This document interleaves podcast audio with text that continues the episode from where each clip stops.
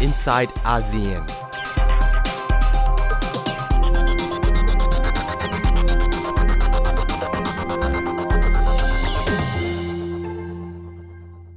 The virus has now spread to more than 60 infection countries. is spreading kind of like a web across Eight more the world. countries announced their first cases on New Friday. cases in a Iran is another location of particular patrolled by members of the military. The virus expanding worldwide is now classified as very high.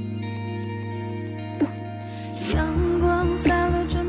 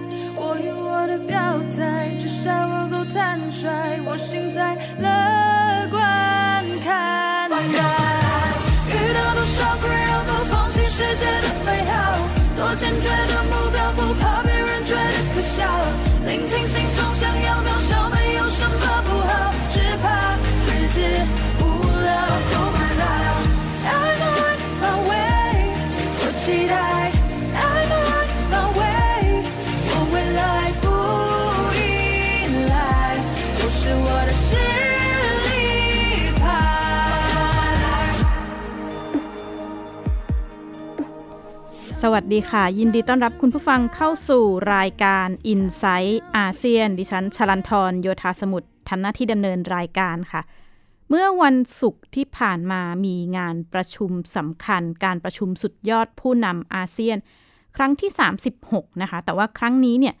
เกิดขึ้นโดยไม่มีภาพการจับมือแบบไขว้แขนของอาเซียน หรือ ASEAN handshakeไม่มีการถ่ายภาพหมู่ผู้นำอาเซียน แต่ว่าผู้นำอาเซียนประเทศต่างๆ ต่างเข้าร่วมประชุมผ่านทางออนไลน์จากประเทศของตน บทเพลงอาเซียนแล้วก็การแสดงในพิธีเปิด จัดขึ้นที่กรุงโฮจิมินห์ประเทศเวียดนาม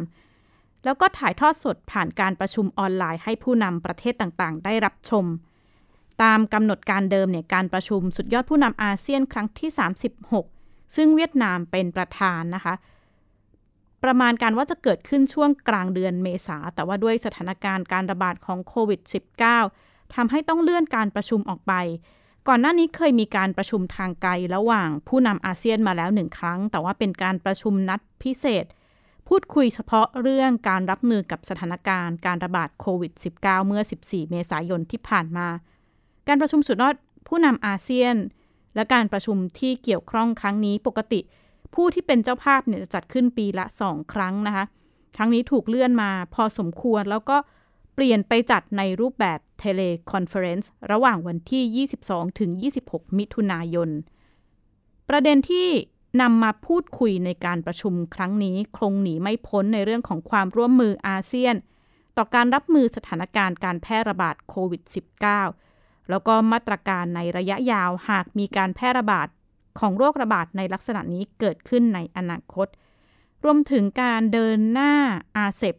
หรือว่า Regional Comprehensive Economic Partnership นะคะ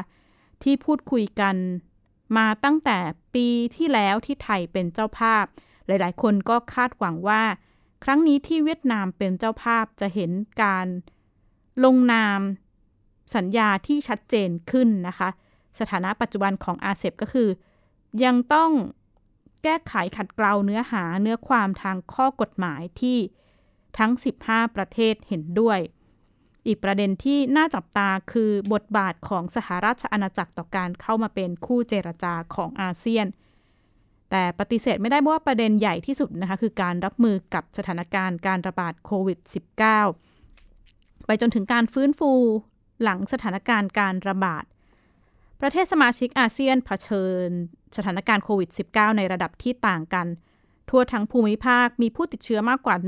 130,000 คนนะคะ แล้วก็เสียชีวิตไปแล้วราว 4,000 คน อินโดนีเซียได้รับผลกระทบมากที่สุด มีการประมาณการว่าอาเซียนเนี่ยจะได้รับผลกระทบทางเศรษฐกิจมากกว่า 250 ล้านเหรียญดอลลาร์สหรัฐจากวิกฤตโควิด -19 หรือว่าราวๆ 7%ของ GDP อาเซียน นี่เป็นหนึ่งประเด็นสำคัญที่นายกรัฐมนตรีเวียดนาม แล้วก็ประธานอาเซียนคนปัจจุบันนายเหงียนซวนฟุก ได้กล่าวถึงในการเปิดประชุมอาเซียนนะคะว่า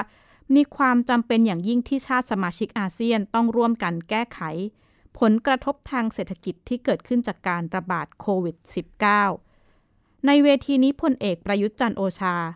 ได้ถแถลงแล้วก็เสนอ 3 แนวทางในการขับเคลื่อนอาเซียนหลังโควิด -19 หนึ่งคือเสนอให้อาเซียนเนี่ยมีความเชื่อมโยงกันมากขึ้นโดยไร้รอยต่อ 2. เสนอให้เปิดการเดินทางระหว่างกัน ซึ่งเป็นประเด็นที่ผู้นำหลายประเทศเห็นด้วยนะคะ แล้วก็ 3 คือสนับสนุนให้อาเซียนเนี่ยสร้างความเข้มแข็งจากภายใน นอกจากนี้ในเวทีการประชุมพลเอกประยุทธ์จันโอชา ยังได้ประกาศถึงบทบาทไทยในกองทุนอาเซียนค่ะ แผนดังกล่าวควรครอบคลุมประเด็นความมั่นคงทางสาธารณสุข โดยเฉพาะหลักประกันสุขภาพทั่วหน้า และการใช้กองทุนอาเซียนเพื่อรับมือกับโควิด -19 เพื่อส่งเสริมความร่วมมือในการวิจัยและพัฒนาวัคซีน ซึ่งถือเป็นสินค้าเพื่อประโยชน์สาธารณะ ที่ทุกคนสามารถเข้าถึงได้อย่างเท่าเทียมกัน ในราคาที่สมเหตุผล ทั้งนี้ไทยจะร่วมบริจาคเงินจำนวน 1 0 0 0 0แสนดอลลาร์สหรัฐสนับสนุนกองทุนดังกล่าว เพื่อเป็นสัญลักษณ์แห่งความร่วมมือ และความเป็นน้ำหนึ่งใจเดียวกันของอาเซียน นอกจากนี้อาเซียนควรเสริมสร้างความมั่นคงทางอาหาร ซึ่งเรามีความได้เปรียบเชิงเปรียบเทียบ และการส่งเสริมความมั่นคงของมนุษย์ โดยเฉพาะจากการพัฒนาทุนมนุษย์ การส่งเสริมการเรียนรู้ในทุกช่วงวัย การพัฒนาทักษะฝีมือแรงงาน ให้เหมาะสมกับการเปลี่ยนแปลงที่รวดเร็วของโลก ตามแนวทางที่ระบุไว้ในปฏิญญาอาเซียน ว่าด้วยการพัฒนาทรัพยากรมนุษย์สำหรับโลกที่เปลี่ยนแปลงไปของงาน อีกด้านจากการประชุมครั้งนี้นะคะ แสดงให้เห็นว่าการประชุมสุดยอดผู้นำประเทศต่างๆเนี่ยสามารถทำได้ผ่านทางออนไลน์ ซึ่งมีข้อดีคือการประชุมทางไกล ระหว่างผู้นำเนี่ยไม่ทำทั้งในด้านประหยัดเวลาต้นทุน แล้วก็จำนวนคณะทำงานที่น้อยลง เพราะว่าการประชุมครั้งก่อนๆหลาย ๆ คนอาจจะได้เห็นภาพ การเลี้ยงอาหารข้ามการต้อนรับผู้นำที่เรียกได้ว่าต้องมีต้นทุนของประเทศ ที่เป็นประธานค่อนข้างมากนะคะ บางฝ่ายพิจารณาไปถึงว่าการประชุมผู้นำในลักษณะนี้ อาจจะสามารถจัดเป็นการประชุมออนไลน์ปีละหนึ่งครั้ง แล้วก็การพบปะเจอตัวอีกหนึ่งครั้ง รวมไปถึงการประชุมคณะทำงานย่อยต่างๆ ก็สามารถจัดได้ผ่านทางออนไลน์ แต่อีกฝ่ายก็มองว่าการจัดออนไลน์เนี่ยจะสามารถสร้างความสนิทสนมหรือการพูดคุย นอกเวที เกิดขึ้นได้อย่างแต่ก่อนหรือไม่นะคะ แต่ก็ปฏิเสธไม่ได้ว่าการเปลี่ยนการประชุมใน New Normal เป็นแบบออนไลน์อาจจะเป็นข้อเสนอในการประชุมอาเซียนในอนาคต อีกด้านการสถานการณ์การระบาดของโควิด -19 ในหลายประเทศก็ยังน่าเป็นห่วง โดยเฉพาะในสหรัฐอเมริกา ขณะนี้แนวโน้มการระบาดที่เพิ่มสูงขึ้นนะคะ ย้ายจากพื้นที่ภาคตะวันออกของสหรัฐมาที่ฝั่งตะวันตกแล้วก็ตอนใต้ ผู้เชี่ยวชาญสหรัฐมองว่า สถานการณ์ที่เกิดขึ้นน่าเป็นห่วง คุณพงษทัศน์สุขพงศ์วิเคราะห์เรื่องนี้ค่ะถ้าไปถามโดนัลด์ทรัมป์อาจจะบอกว่าตรวจเยอะเลยเจอเยอะนะครับ แต่จริงๆ มีปัจจัยมากกว่านั้น ส่วนหนึ่งเป็นเพราะว่าคนไม่ได้ให้ความร่วมมือกับมาตรการยับยั้งการระบาดด้วยนะครับ คุณผู้ชมครับแนวโน้มการระบาดของโควิด -19 ในทวีปอเมริกาทั้งทวีปยังคงน่าวิตก นี่เป็นการส่งสัญญาณเตือนจากเจ้าหน้าที่องค์การอนามัยโลกในการถแถลงครั้งล่าสุดครับ The, the epidemic in, in, uh, in the Americas in general is still uh, intense. Uh, it's particularly intense in Central and, and, South America, and it's across a range of countries. And we've seen, um, we've seen a, a, a steady um, and worrying continuation of trend. Uh, with uh, many countries experiencing between 25 and 50 percent rise in cases over the last week, which means uh, many, many countries in Central and South America and in the Americas in general are still suffering sustained community transmission.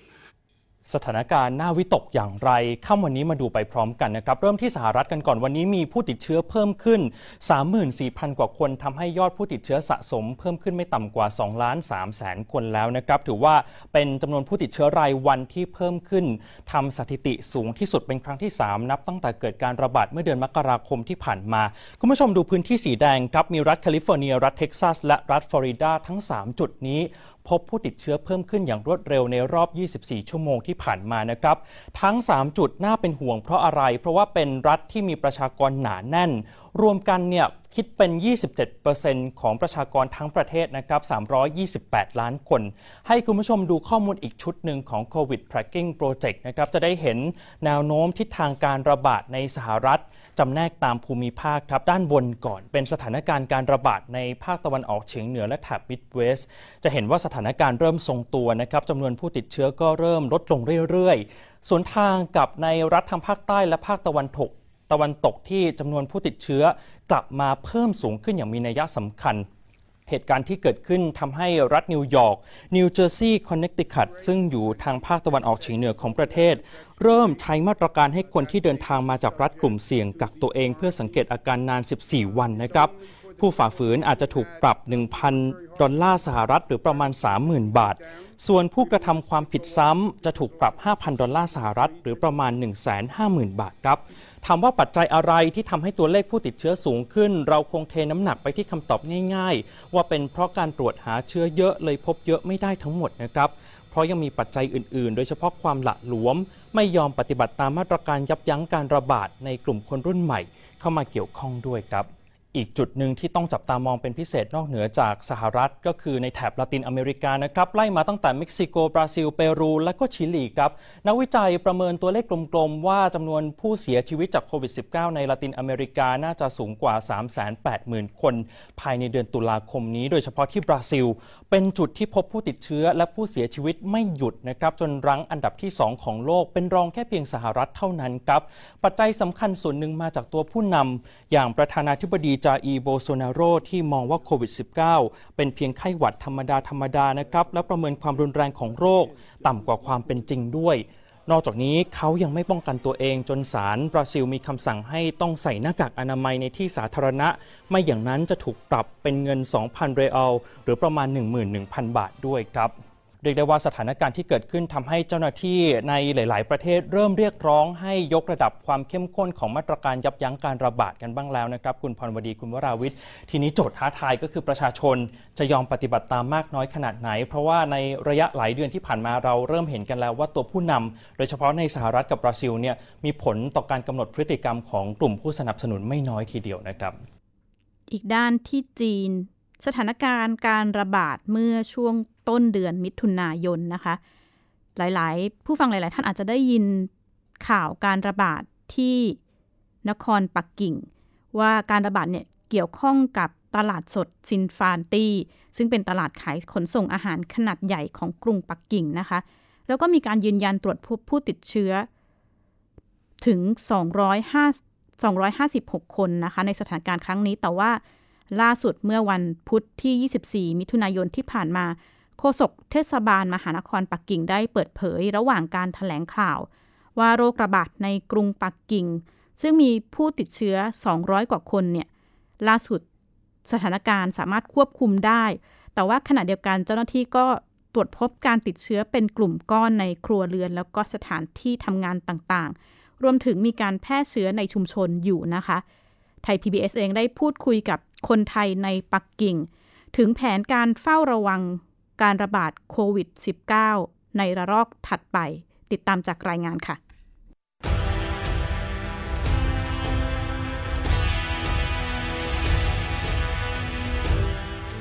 ย้อนกลับไปเมื่อวันที่ 12 มิถุนายนที่ผ่านมาที่กรุงปักกิ่งพบผู้ติดเชื้อเป็นกลุ่มเชื่อมโยงกับตลาดซินฟาตี้ในเขตเฟิงไถทางตอนใต้ของเมืองนะครับ ถือว่าเป็นการพบผู้ติดเชื้อโควิด -19 ครั้งแรกในรอบ 55 วันในเมืองหลวงของจีน ตลาดซินฟาตี้มีพื้นที่ครอบคลุมไม่ต่ำกว่า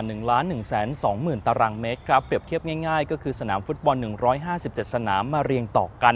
ถือว่าเป็นตลาดค้าส่งสินค้าที่มีขนาดใหญ่ที่สุดในเอเชีย นอกจากนี้ยังถือเป็นหลอดเลือดใหญ่ทางอาหารของประชาชนในกรุงปักกิ่งด้วย เนื่องจากตลาดแห่งนี้ค้าส่งอาหารทะเลวันละ 1,500 ตัน ผัก 18,000 ตัน ไปจนถึงผลไม้อีกไม่ต่ำกว่า 20,000 ตันนะครับเจ้าหน้าที่ไปพบเชื้อไวรัสโคโรนาสายพันธุ์ใหม่บนเขียงสำหรับแร่ปลาแซลมอนนำเข้าในตลาดแห่งนี้ จนนำไปสู่การยกระดับมาตรการต่างๆ ขึ้นมา เพื่อเตรียมความพร้อมรับมือกับการระบาดของโควิด -19 ครับทางการต้องสั่งปิดตลาดซินฟาตี้และตลาดอีก 6 แห่ง ปูพรมตรวจหาเชื้อคนที่เคยไปตลาดตั้งแต่วันที่ 30 พฤษภาคมที่ผ่านมา ขณะที่ซูเปอร์มาร์เก็ตใหญ่ ๆ ต้องนำเนื้อปลาแซลมอนออกจากชั้นวางสินค้า เจ้าหน้าที่ได้ยกระดับมาตรการคุมเข้มรักษาความปลอดภัย สั่งปิดย่านที่พักอาศัยในเขตเฟืองไถ และห้ามประชาชนออกนอกบ้านด้วยครับ นอกจากนี้ยังสั่งระงงับการท่องเที่ยวเป็นกลุ่ม การแข่งกีฬา การจัดกิจกรรมต่างๆ รวมทั้งเลื่อนการเปิดการเรียนการสอนในโรงเรียนระดับประถมศึกษาออกไปศูนย์ควบคุมและป้องกันโรคในหลายมณฑลยังแนะนำให้ประชาชนหลีกเลี่ยงการเดินทางไปกรุงปักกิ่งในระยะนี้เพื่อความปลอดภัย ขณะที่สนามบิน 2 แห่งในกรุงปักกิ่งได้ประกาศยกเลิกเที่ยวบิน 1,255 เที่ยว หรือคิดเป็นเกือบร้อยละ 70 ของตารางการบินทั้งหมดครับผ่านมา 7 วันดูเหมือนสถานการณ์จะเริ่มดีขึ้นนะครับ หลังจากผู้เชี่ยวชาญด้านระบาดวิทยาของศูนย์ควบคุมและป้องกันโรค ระบุว่าเจ้าหน้าที่สามารถควบคุมการระบาดเอาไว้ได้ และจำนวนผู้ติดเชื้อจะเริ่มลดลงครับ คุณร่มฉัดจันทรานุกูล อาจารย์ประจำมหาวิทยาลัยจิงเมาในกรุงปักกิ่ง ไปเดินสำรวจชีวิตความเป็นอยู่ของผู้คนว่าเขาต้องปรับตัวกันอย่างไรบ้าง หลังจากพบการติดเชื้อเป็นกลุ่มในครั้งนี้ครับ ปักกิ่งตอนนี้เนี่ยคือการระบาดอะค่ะค่อนข้างที่จะควบคุมได้แล้วนะคะ แต่ทีนี้เนี่ยเราก็ยังไว้วางใจไม่ได้ก็ยังต้องป้องกันกันอยู่นะคะ เมื่อวานออกมาประกาศว่าจะควบคุมปริมาณของผู้โดยสารนะคะ ให้ไม่เกิน 80-90%ค่ะ ในหนึ่งอาทิตย์ที่ผ่านมาเนี่ยนะคะที่ปักกิ่งเนี่ยมีการตรวจเทสโควิดไปแล้วทั้งหมด700,000กว่าคนนะคะทีนี้ตัวเลขก็ยังรอไฟนอลอยู่ว่า ผู้ที่มีผลเป็นบวกเนี่ยมีจำนวนเท่าไหร่ค่ะ สถานการณ์ที่นี่เนี่ยมันไม่ได้เลวร้ายนะคะอย่างที่เราคิดกัน โดยเฉพาะในส่วนของปักกิ่งตอนเหนือที่ดิฉันอยู่ตอนนี้นะคะก็ก็จะเห็นว่าการออกมาใช้ชีวิตของประชาชนเนี่ยยัง ยังมีจำนวนเยอะพอสมควร แล้วก็การออกมาทำงานก็ยังเยอะอยู่ค่ะขณะที่ศิวตราสินพัสุธาดลเจ้าหน้าที่ภาคภาษาไทย China Radio International ในกรุงปักกิ่ง เปิดเผยว่าการที่ทางการจีนใช้มาตรการรับมืออย่างรวดเร็ว ตั้งแต่การปิดตลาดที่เกี่ยวข้อง การปูพรมตรวจหาผู้ติดเชื้อ การเก็บตัวอย่างวัตถุดิบและอุปกรณ์มาตรวจหาเชื้อ มีส่วนช่วยสร้างความเชื่อมั่น และลดความตื่นตระหนกของประชาชนได้มาก วันที่พีคที่สุดเนี่ย ก็คือวันที่ 13 มิถุนายนที่ผ่านมา ซึ่งวันนั้นนะตัวเลขก็คืออยู่ที่ผู้ติดเชื้อ 36 คน แต่เมื่อไล่เรียงมาจนถึงวันนี้จะเห็นภาพค่อนข้างชัดเจนว่าจำนวนผู้ติดเชื้อ การสำแดงอาการอาการความรุนแรงตัวเลข มันไม่ได้รุนแรงมาก แล้วเขาก็มีความรู้สึกว่ามันอาจจะเป็นการส่งสัญญาณว่าเราอาจจะต้องอยู่กับมันในระยะยาวในระหว่างที่เรารอวัคซีน การระบาดแบบกลุ่มในกรุงปักกิ่งถือเป็นเหตุการณ์ที่กระตุ้นเตือนให้ไทยต้องเตรียมความพร้อมในช่วงเปลี่ยนผ่านสู่การผ่อนคลายมาตรการระยะที่ 4 เพื่อป้องกันการระบาดซ้ำที่อาจจะเกิดขึ้นในอนาคตครับ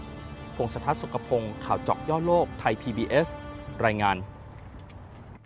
นอกเหนือจากสถานการณ์การระบาดโควิด -19 ช่วงสัปดาห์ที่ผ่านมานะคะ หลายประเทศมีการจัดงานระดับ โลกที่ยิ่งใหญ่หนึ่งในนั้นก็คือรัสเซียนะคะ 24 มิถุนายนที่ผ่านมา รัสเซียจัดพิธีสวนสนามยิ่งใหญ่ ฉลองวันแห่งชัยชนะในสงครามโลกครั้งที่ 2 ครบรอบ 75 ปี การจัดครั้งนี้เลื่อนมาจากงานฉลองจริงที่ควรจะมีขึ้นในวันที่ 9 พฤษภาคม แต่ว่าด้วยสถานการณ์การระบาดโควิด -19 ในรัสเซียทำให้ต้องเลื่อนการจัดพิธีสวนสนามออกมา พิธีดังกล่าวไม่เป็นเพียงการอวดศักยภาพอาวุธยุโทโธปกรณ์ แต่ว่ายังถือว่าเป็นการส่งสัญญาณว่ารัสเซียเองสามารถรับมือกับสถานการณ์โควิด -19 ได้ อีกประเด็นที่น่าสนใจคือการเข้าร่วมพาเหรดของกองกำลังประเทศต่างๆ ที่อาจจะเป็นการส่งสารไกลๆว่าใครเป็นพันธมิตรที่แท้จริงของรัสเซียนะคะ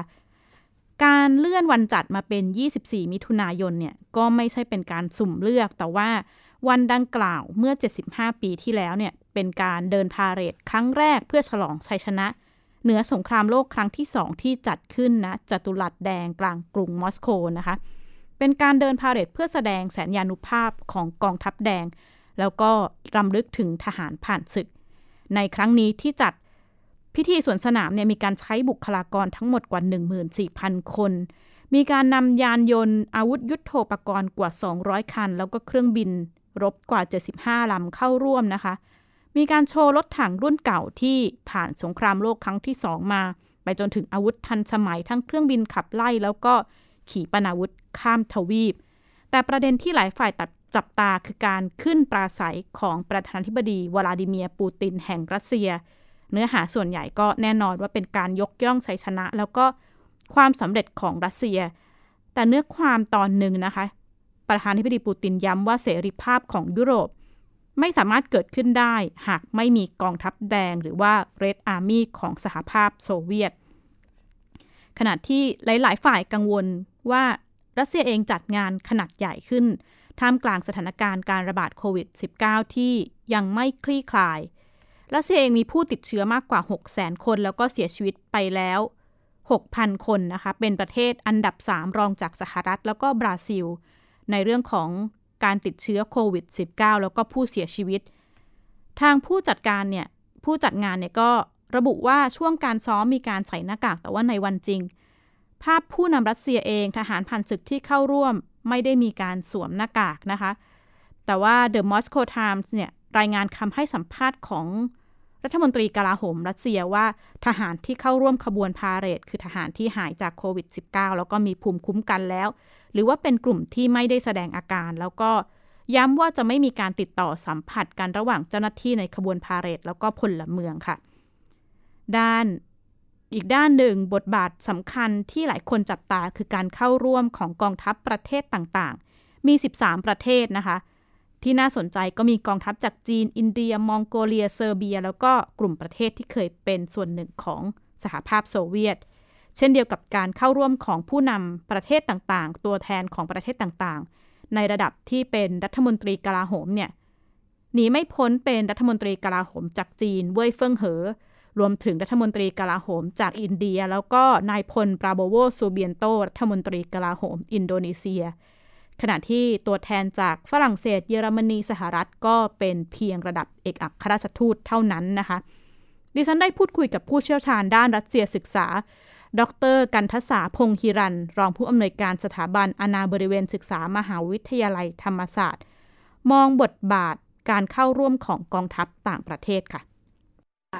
การที่มีภาพต่างๆ ในเรื่องของความเจริญก้าวหน้าทางด้านเทคโนโลยี ทางอาวุธยุทโธปกรณ์หรือทางทหารที่ผ่านออกไปทางสื่อเนี่ยมันย่อมส่งผลในแง่ที่ว่าบอกให้เห็นว่ารัสเซียกำลังต้องการแสดงให้เห็นว่าใครที่กำลังเป็นพันธมิตร แล้วก็ใครที่รัสเซียกำลังต้องจับตามอง หรือใครที่ต้องจับตามองรัสเซียนะคะ อย่างที่เราได้ทราบกันมาว่าตั้งแต่ช่วงต้นทศวรรษที่ 2000 เป็นต้นมาเนี่ยนะคะเราจะเห็นถึงทิศทางแล้วก็แง่มุมใหม่ของรัสเซีย โดยเฉพาะอย่างยิ่งก็คือการที่รัสเซียเนี่ยได้มีการที่จะมีร่วมมือ กับพันธมิตรนะคะก็คือร่วมมือกับจีนเนี่ยในการสร้างระเบียบโลกใหม่ ซึ่งเป็นระเบียบโลกที่ไม่ใช่เป็นระบบขั้วเดียว เหมือนในช่วงที่หลังสหภาพโซเวียตล่มสลายนะคะแต่จะเป็นระบบหลายขั้วอำนาจ หรือ multipolar system ค่ะก็ปฏิเสธไม่ได้นะคะว่าท่ามกลางสถานการณ์ที่สหรัฐอเมริกา ดูจะถดถอยในฐานะบทบาทผู้นำโลกลง รัสเซีย จีน อินเดียอาจจะร่วมมือจับมือกันเพื่อที่จะ ปรับเปลี่ยนระเบียบโลกใหม่นะคะ อีกประเด็นที่น่าสนใจคือหลังสิ้นสุดงานเฉลิมฉลอง วันที่ 1 กรกฎาคมที่จะถึงนี้นะคะ รัสเซียจะเดินหน้าลงประชามติเพื่อแก้รัฐธรรมนูญ การแก้รัฐธรรมนูญครั้งนี้มีความสำคัญอย่างไร ก็คือจะเป็นการเปิดทางให้ผู้นำรัสเซียสามารถเข้าดำรงตำแหน่งประธานาธิบดีได้อีกสองสมัย โดยจะไม่นับช่วงเวลาในการอยู่ตำแหน่งก่อนหน้านี้นะคะ ซึ่ง ประธานาธิบดีวลาดิเมียร์ปูตินเนี่ยอยู่ในตำแหน่ง เรียกได้ว่ากว่าเกือบจะ 20 ปีเลย แล้วก็หากสามารถผ่านการเปลี่ยนรัฐธรรมนูญครั้งนี้นะคะ อาจจะทำให้ประวัติที่เป็นประธานาธิบดีมาเนี่ยถูกตัดแล้วก็เริ่มนับหนึ่งใหม่ในการเข้ามาดำรงตำแหน่งประธานาธิบดี อันนี้ก็ปฏิเสธไม่ได้ว่าจะเป็นการเปิดทางให้ประธานาธิบดีวลาดิเมียร์ปูตินเข้าดำรงตำแหน่งท่ามกลางสถานการณ์ที่ผู้เชี่ยวชาญระบุว่า รัสเซียเองยังหาตัวแทนหรือผู้ที่จะเข้ามาดำรงตำแหน่งนี้ ที่จะเทียบเคียงกับวลาดิเมียร์ปูตินไม่ได้ แล้วก็ระบุว่าการลงประชามติครั้งนี้ ไม่น่าจะเป็นปัญหาและก็มองว่าการเคลื่อนไหวเพื่อแก้รัฐธรรมนูญครั้งนี้ของรัสเซียก็ไม่น่าจะเป็นปัญหาค่ะ และนี่คือทั้งหมดของ i n s i ซต์อาเซียนสัปดาห์นี้ ดิฉันชลันทรโยธาสมุทรขอลาคุณผู้ฟังไปก่อน พบกันใหม่สัปดาห์หน้า สวัสดีค่ะ ติดตามรายการได้ที่ www.thaipbspodcast.com แอปพลิเคชัน Thai PBS Podcast หรือฟังผ่านแอปพลิเคชัน Podcast ของ iOS Google Podcast Android Podbean SoundCloud และ Spotify ติดตามความเคลื่อนไหวของรายการและแสดงความคิดเห็น โดยกดถูกใจที่ facebook.com/thaipbspodcast